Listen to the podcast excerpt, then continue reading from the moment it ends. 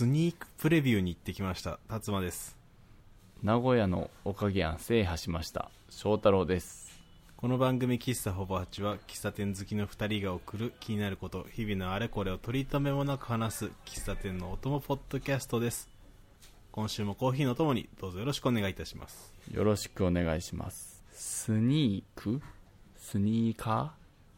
スニーキング？メタルギアソリッドで聞いたなああ聞いてそう。俺メタルギアソリッドやったことない。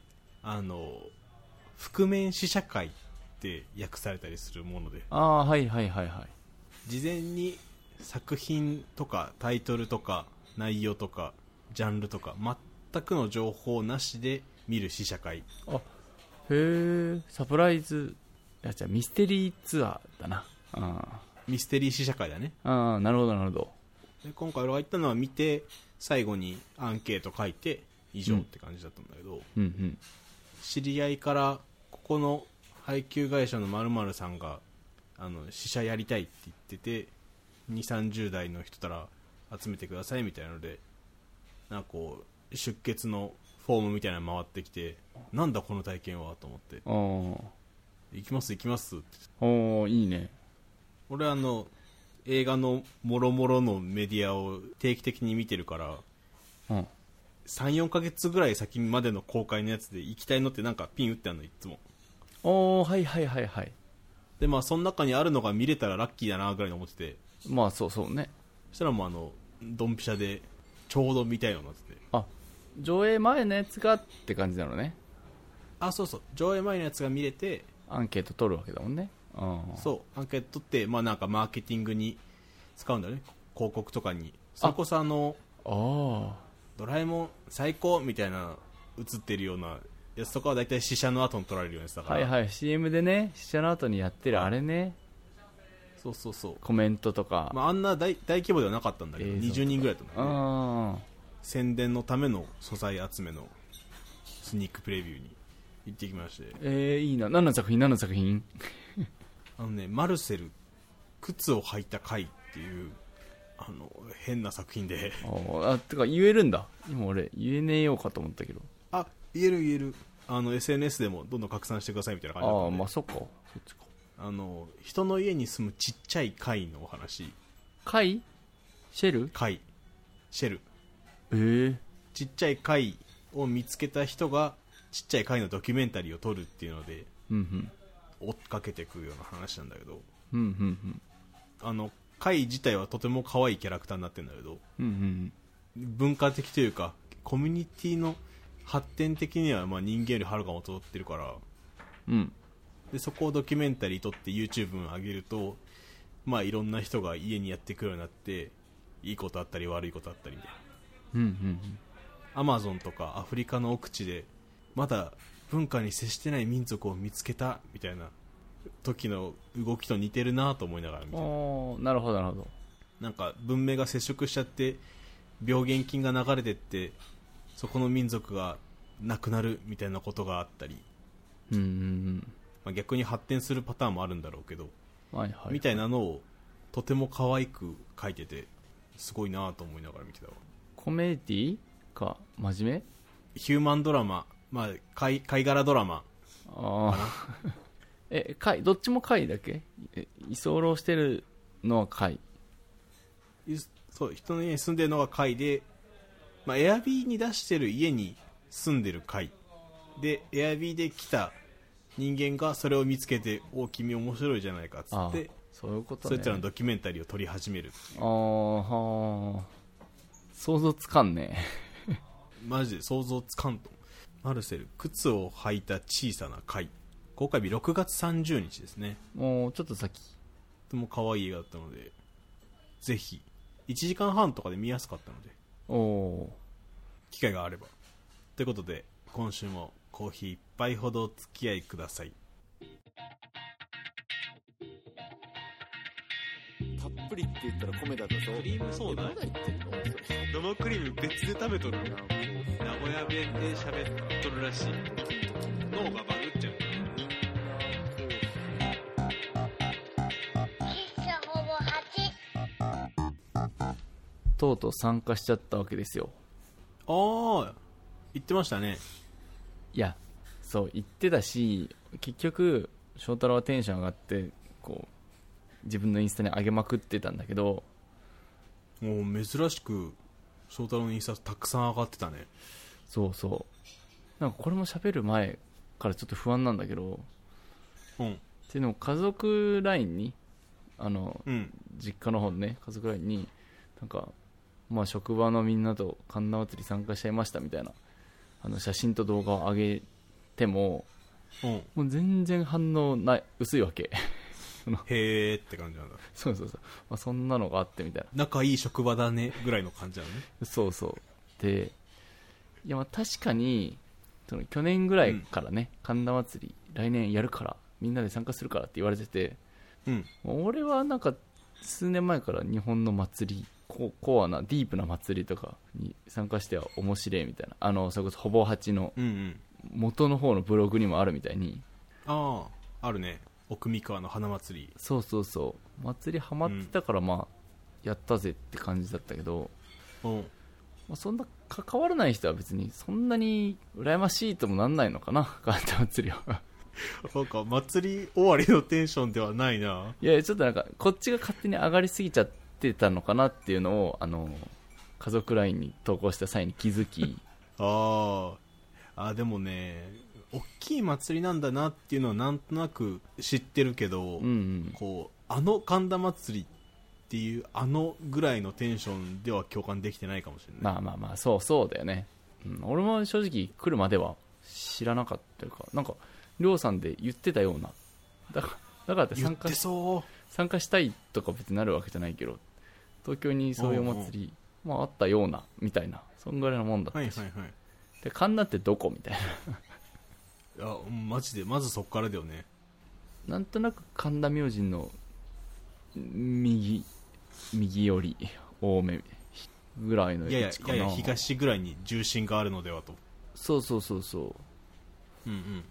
でまあそこのエリアの人たちが町内会ごとにみこし持ってて。へえそうそうそう。本当に小さいエリアくくりでみおみこしがガーって。町内会だもんね。そうそうそう町内会だから。だから4丁目と3丁目違うし3丁目の中にも何個かありますぐらいの。へえ本当に昔の町内だからその今の住居表示の3丁目で1個とは限らず、うん。あそういうことね。でそこの人たちが集まって自分らのおみこしを持って神田明神になんか持ってって入ってわーってやって帰ってく。みたいみんなこう同じルートじゃなくて自分の何？ホームみたいなところがあってそこから行くのね。なあそうそうもちろんもちろん。へえんか知らないシステムだな。そう。それどっかの交差点めっちゃ混むとかないの？そうだね。そういう形の祭りってあんま聞かんよな。なんか。名古屋のど祭りとかもルート決まっててみんなでそこを踊り歩いてんじゃん。いやマジそうそうね祭りのために大通り工夫させてそこをこう順番に通るみたいなイメージだよね。そうそうそう。いや違うんだ。そう違うんだわ。四方八方から集まってくるのってマジで四方八方から。一応時間とかスケジュール決まっててあの入る順番は多分決まってるし。へえでなんかみんな上手に守ってというか、まあ、若干入るの待つんだけど。ああ入り口のとこで。そうそうであのちゃんとみこしは途中途中置いていいんですよあのあいい優しい声がどっかから上がったんだろうねきっと。いやー。偏見ですけど。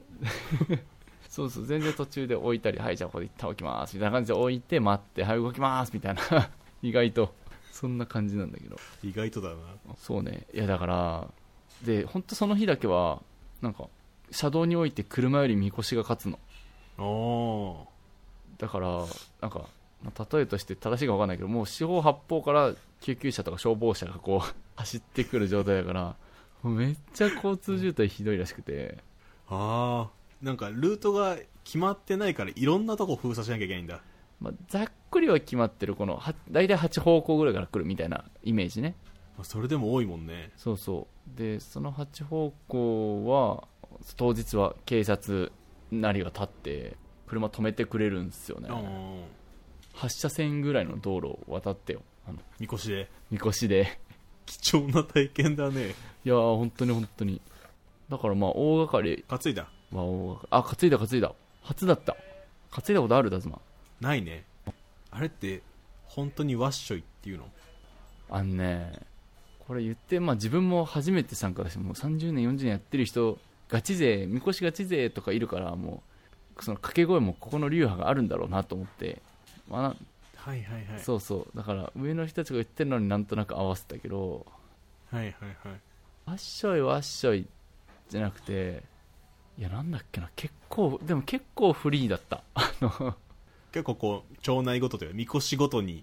そうもうあの掛け声として成立してれば何でもいいよぐらいの。その各個人が各々に叫んでるわけじゃなくて一応そこは揃ってるといやでも各個人がなんか本当にあの、うんライブハウスのアンコールぐらいの感じで誰かが言い出したらそれに合わせて周りが言うみたいな。はいはいはい。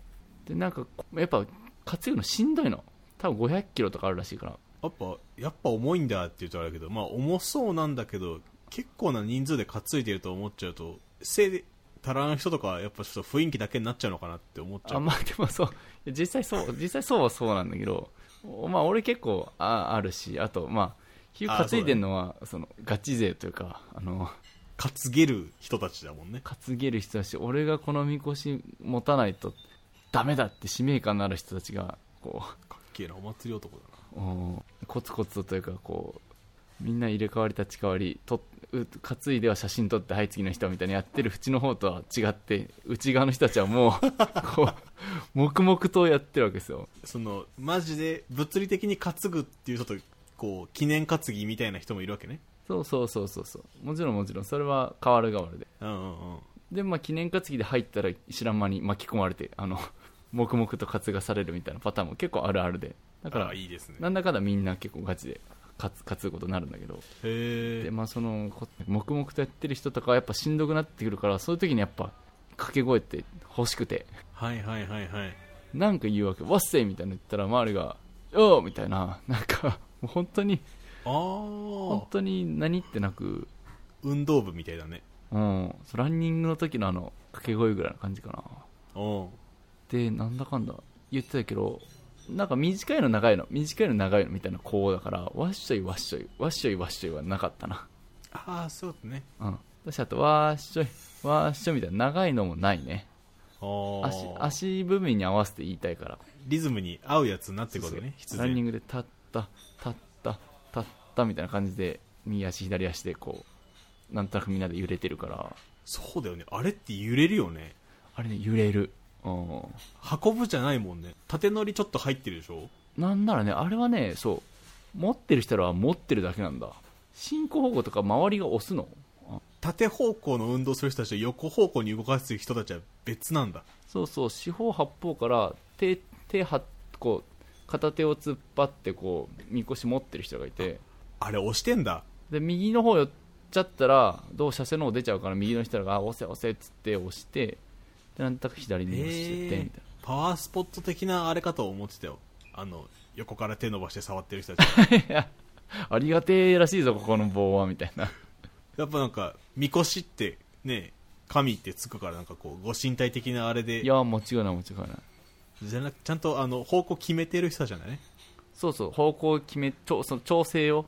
やっぱ持ってる人らはなんかもう稼ぐのいっぱいでこれを前に運ぼうとかそんなそんなあれは余裕はないしまへあえ500キロを20人で持ってる人の1人がなんかこっちに運ぼうとしても別にその力ってなんか全然多分まあそうだね。そうそう。だし揃わないしでマジ息の合った少数生20人で担ぎましょうとかだったらまだしもなんか入れ替わり立ち替わりで大勢でただ持ってるだけののを進む方向とか左右とか調整してくれるのは周りが。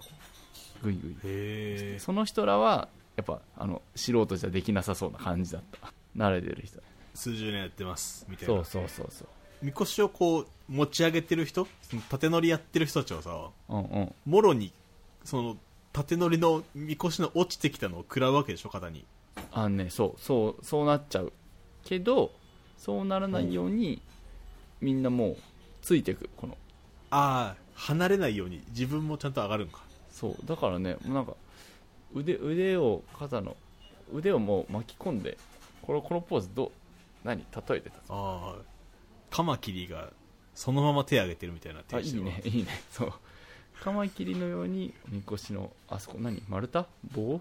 丸太かな？うん。あそこ名前あるんだろうな。あそこに腕巻き込んで腕と肩でもうくっついて半分ぶら下がってるみたいへえなそれでも痛くなりますけどね。いやもうやっぱ痛いんだ。祭りだこできるかと思ったわ。あいるね。祭りだことかみこしだこみたいなすごい肩出っ張ってる。それそれ。あれね。トグロ弟みたいにやってる人いるじゃん。あそうそうそうそう。あれねできるよ。俺そうだからさっきも言ったけど身長高めだからさ当たりがちなのよ。はいはいはいはい。痛かったね。翔太郎がそこのクリニックに何年いるかで肩の出来上がりが変わってくるわけ。だ ねいつかできてるかも。でもね楽しかった。あのみこしおすすめっす。楽しいっすよ。そういう祭りって聞くけど意外と参加する頻度あんまないもんね。我々も俺で言うと直近それこそほぼ八のブログで書いた花祭りが多分最後だから。うんうんうん。神田祭りとかそれこそ岸和田のだんじりとかも多分街の人のテンションは多分近しいものがあると思うんだけど。ああそうそう。あの若干ね町内会の人たちの祭りの熱にやる前は若干引いてたけどうん。なんか毎週治療来てくれてる人がちょっと来週から祭りなんでしばらく来なくなりますみたいな あの普通にいるわけ。へえ。お祭りの前なんでちょっと一旦ストップしましょうとか なんかおあとなんかスタッフも結構近所の人もいるからなんかどんどん減っていくわけ祭りに向けて。火曜日から何々さんお休みいただいてますみたいな。祭り準備で。祭り準備でこう動員で。すごいね。本当に。イメージする東京とはちょっと離れてる感じするね。そうそう。言ったらさ都心？ほまあ神田山手線内やんほぼ。うんもう超都心だよ。そこでさなんでこんな町内会感じる？みたいな。ね、まあ、下町のイメージで言うとドンピシャはドンピシャだけどまあね若干そうね下町だったんだろうね。江戸の。東京で今なおそれが結構な熱量で続いてるっていう事実うはん。結構驚きだよね、うん。こうやって、ね、仕事で上京してきた人たちもそれなりに巻き込んで続いてるわけだもんね。あそうそうその力借りつつ人手借りつつ。まあ蓋開けたらまあまあ東京のデカめの有名らしい祭りの内側行けたんでね。いやいいいい体験した。これでハマって東京永住とかもありえるかもしれないからね。祭り終わりでスタッフみんな祭り男って言われるぐらい頑張っちゃったんで。あハマってたんだ。楽しんじゃったんでいや楽しい楽しかったね。そこにがっつり浸るぐらいが一番楽しめるから、ね、そうそうせっかく内側行ったらねあの冷めてちゃもったいない。じゃあまあしばらくは祭り男爵と名乗ってもらって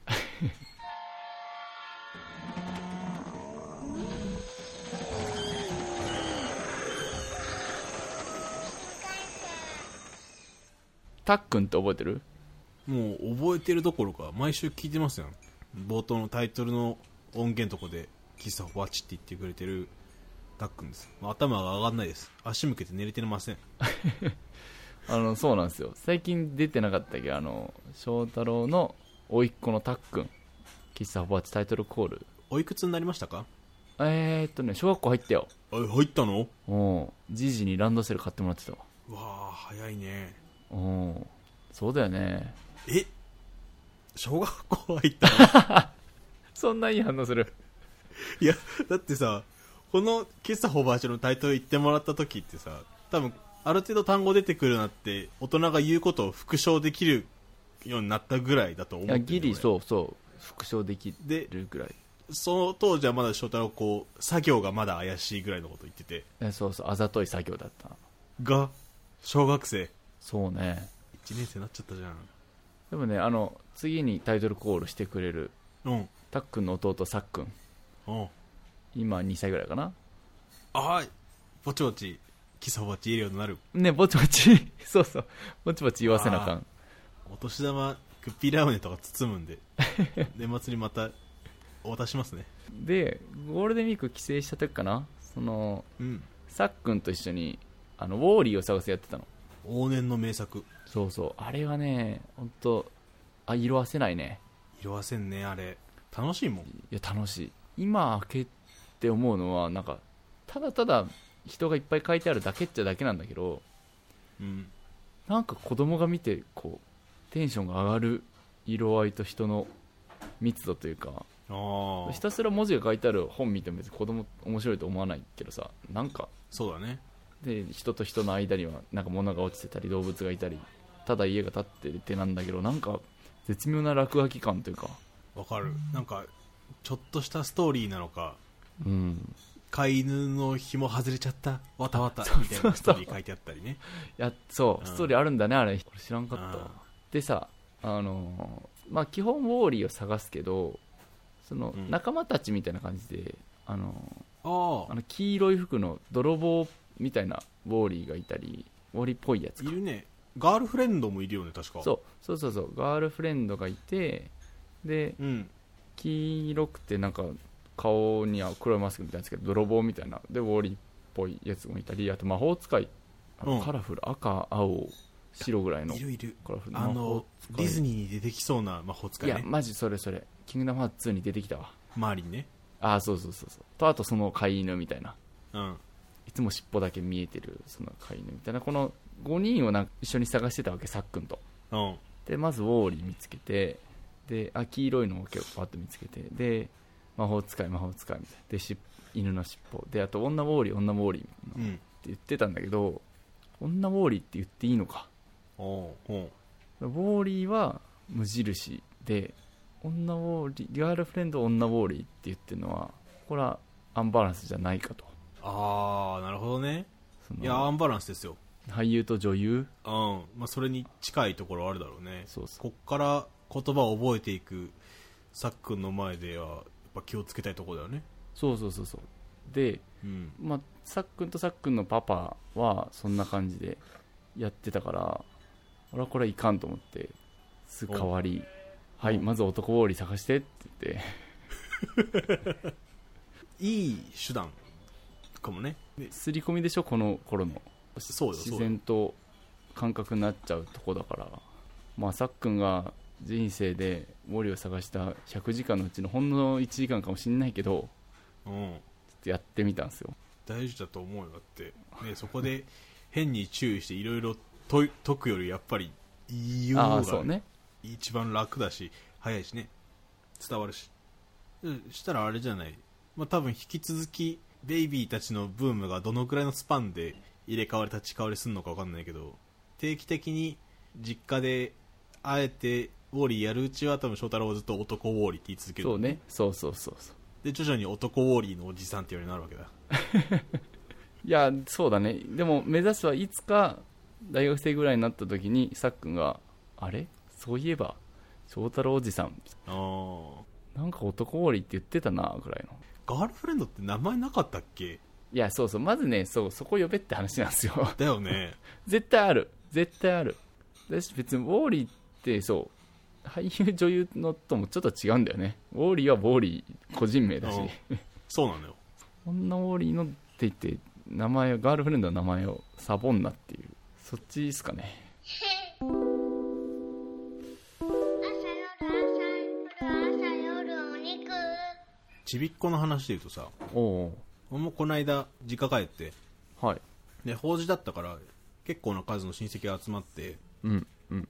いとこにあったわけですよ、いとこいどこだ、うん。といとこの子供息子か。そういとこの息子。はい1歳ぐらいかな？おおまだちび最近歩き始めたぐらいの。うんうんうんうん。まだまだ。足の裏ふにふにだったけど。気持ちよさそう。まだあんま歩いてねえなみたいな足してて。そっかそっか。で前にあったのが正月だったかな？その前かな？とかはねもうあの捕まり立ちしてたぐらいで。うん。で最近ようやくこの親戚ラインに歩く動画が流されてきてうんうんうん。人間になったぞって、ああでも放置の間はずっとあの動画見てたの。YouTube 見てたの。YouTube? ああはいはいはい。多分教育テレビじゃないんだけどシナプシュ TV っていうチャンネルをずっと見てて。シナプシュ TV はこれどっかのテレビ局がやってんのかな？ちょっとその辺はあんま詳しくわかんないんだけど。いとこおいのおじいちゃん。俺から見たらおじさん。うん。がもうこれ見てたらもう一緒に泣き止むんだよみたいな。そのシナプシュ TV の動画出してきて。うんうん。ただひたすら物が倒れるだけの動画で。物が倒れる？黄色い背景になんか食パンとか立ててバタンっていうナレーションとともに倒れるみたいな。へえ。それがいろんなものなんかたかぼちゃの半分に切ったやつとか他のものとか。へえ。でマジで見入ってんの。はいはいはい。そんな見入ると思って別になんか声を上げるでもなくはしゃぐでもなくああじじーっと見てんの。まあいい、まあ、助かるねその面倒見る側としてでそれ見てるっていうのは俺と俺の父親とみあの聞いててはうん。父親がふざけてその場でこう転んだりするんだけど そんな方には目もくれず、倒れても達馬の親父さんおう倒れてもダメ。まあ、多分心配が勝つんだろうけど。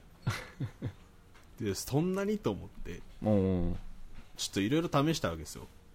ほいとこのスマホで動画見てたから、俺のスマホを出して YouTube 開いてうはいはいはいはい。まずこうオレンジレンジのいけない太陽を出してああ違う動画でね。あ待っていけない太陽なんて今の20代から40代ぐらいまでは全員ぶち上がるわけじゃないですか。ーうんうん。ライブ映像ならなおさら。まあそうねライブ曲でねあれは。だからフェス行ったらもうだって入場規制で後ろまで手振るんだからそのこの国に生を受けたものとしてやっぱその雰囲気は知っといてほしくてはいはいはい。見せたんだけどうん。まあシナプシュ TV ですよ。あ負けた。うんちょっとまあライブ映像で画面暗かったのがあんまりだったああまあまあ確かにそれは暗いのはちょっとあれだな。そう。じゃあまあちょっと画面明るいやつ見せようと思って。うん。あのオレンジレンジの寿司食べたいのミュージックビデオがアニメーションだからああこれならいけるだろうと。アニメだしねいいんじゃないの？もう一別もくれん。あれダメ？ダメだった。本当？なんか切り替えが早いから処理できないのか。ああ映像がパッパと。そうじっと見ててもこう忙しいのかなってなっちゃう。うん、まあ確かに処理能力追いついてない速さかもな。そうかと思って。うんうんうん。で次ネットフリックス開いて、ほまあ、音楽一旦置いといて他の引きあるやつとかにしようと思って。ううんうんうん。あのハリウッドが作ったゴジラ VS コングっていう映画があって。俺もちょっと思った。ゴジラどうかなと思った。ゴジラとキングコング戦う映画。もうそれのクライマックスよ。最後の大盛り上がりする。マジでゴジラとキングコングがこうやんややってるところね。はいはい。まあ特撮って子供もね結構好きなイメージある俺ももう記憶あるかないかぐらいから戦隊もの見てるからうんうん。いいんじゃない？これでしょって思ったけどうん。一別もくれん、横でうん倒れてる方が。良くなかったのが画面が暗いところにまた戻っちゃったっていうのがまあ良くなかった。確かにな。クライマックス暗そうだな。もうずっとシナプシ TV へえ。シナプシ TV の音源を下げて俺のスマホの音量上げてもシナプシ TV だか大人ら しても。すごいの。すごいね本当すごい。すごいえ何それがウケるって分かってる。お大人考案者。誰？でもその後いろいろ試したんだよ俺も。うなんか何に興味を持つんだと。うんうんもう世の大人たちが見て離れんツイッターのタイムラインのスクロールとかうんうんうんインスタのストーリーとかもやったけど、うん。うんまあダメですよ。ダメか。まあそりゃそうなんだけど。へえでもいろいろ見せた中で一番こうまあ圧勝はしちゃったのシナプシ TV が。うん。他は完全敗北を喫したんだけどその中でも一番良かったのあがはいはいはい。ビットコインのチャートだったの。えそっちもネイティブなの？可能性はあるね。お年玉これからビットコインで用意しないかん可能性。あるシンプルに画面が明るくて動きが少ないっていうところでいや見たんだと思うそうねシンプルだったんだろうね。いやにしても、それ見それは見るんだ。それ見てたねちょっと今後に期待ができそうな大だねそれは。はうん。いやーだからまあ多分気づいたら小学校とか入るんだろうけどうんちょっと離れた親戚のキッズの定点観測でしたね。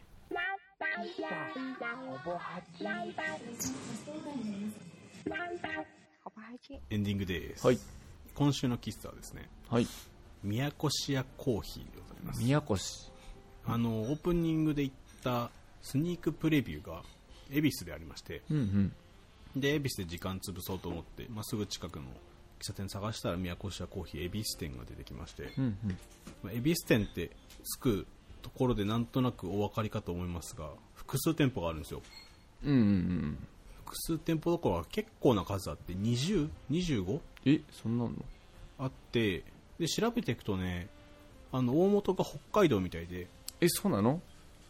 そうでその入ってるテナントもね結構いいところというか百貨店系が多くて。ああはいはいはい。札幌三越とか。はいはいはいはい。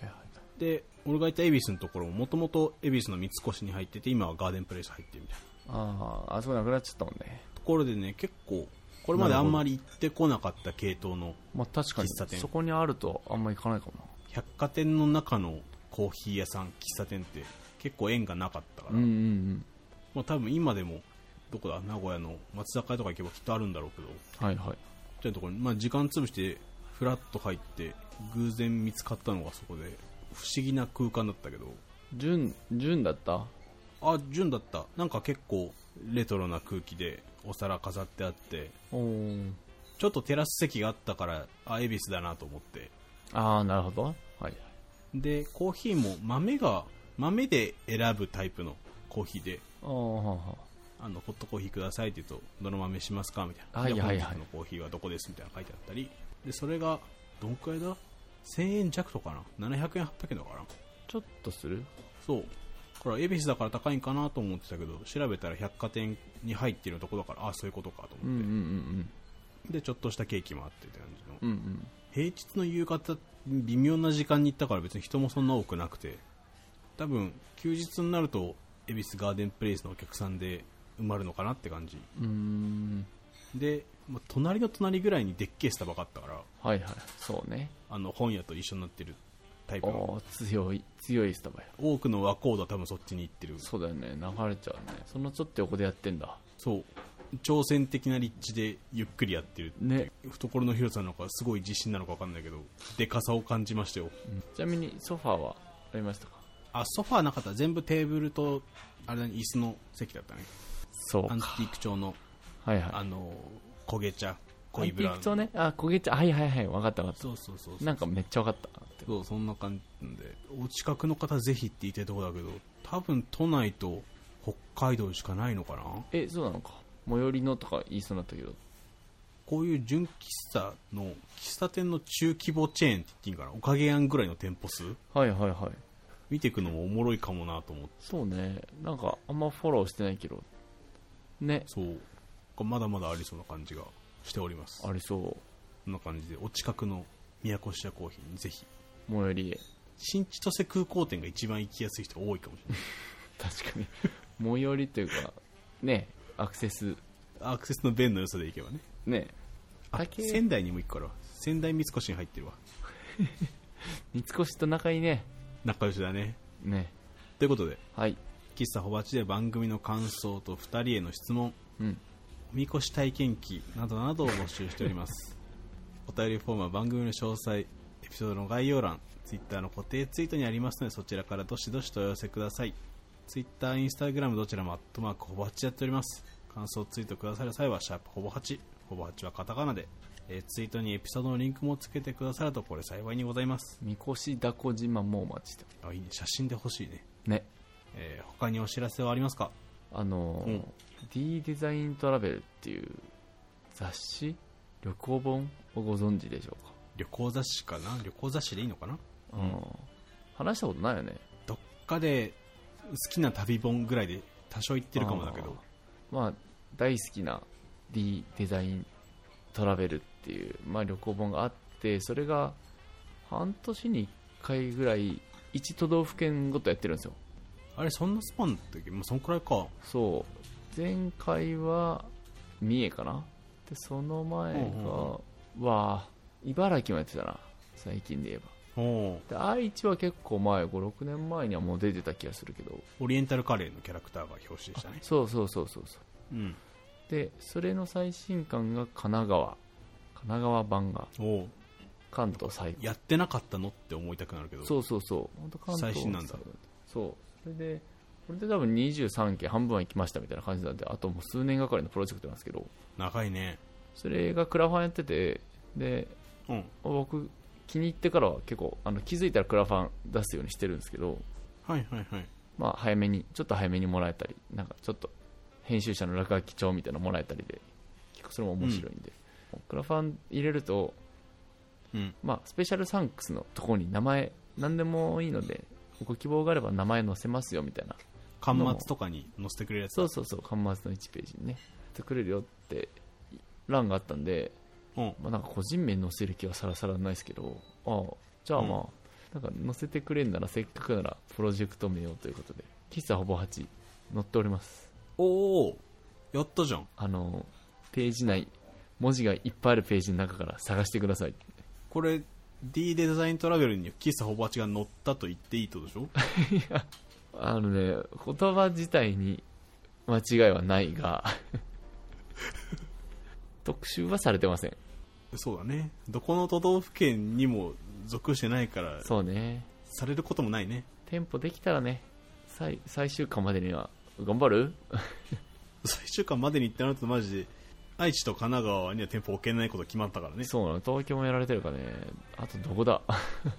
まだ半分あると思えばまだ可能性はあるね。そうそうそう。なんで、あのえーじゃあもしかしたらそのページでそのページの文字を全部ちゃんと読んでなんだこの喫茶店はと思って検索してくださる方がいるかもしれないと。いやもちろんいるでしょ でもあのシンプルに D デザイントラベル自体がめちゃくちゃいい本なのでううんうんぜひ買っていただいてで、まあ、ついでに喫茶おばあちゃんの文字を探すぐらいの感じでマドラーさんには楽しんでいただければと。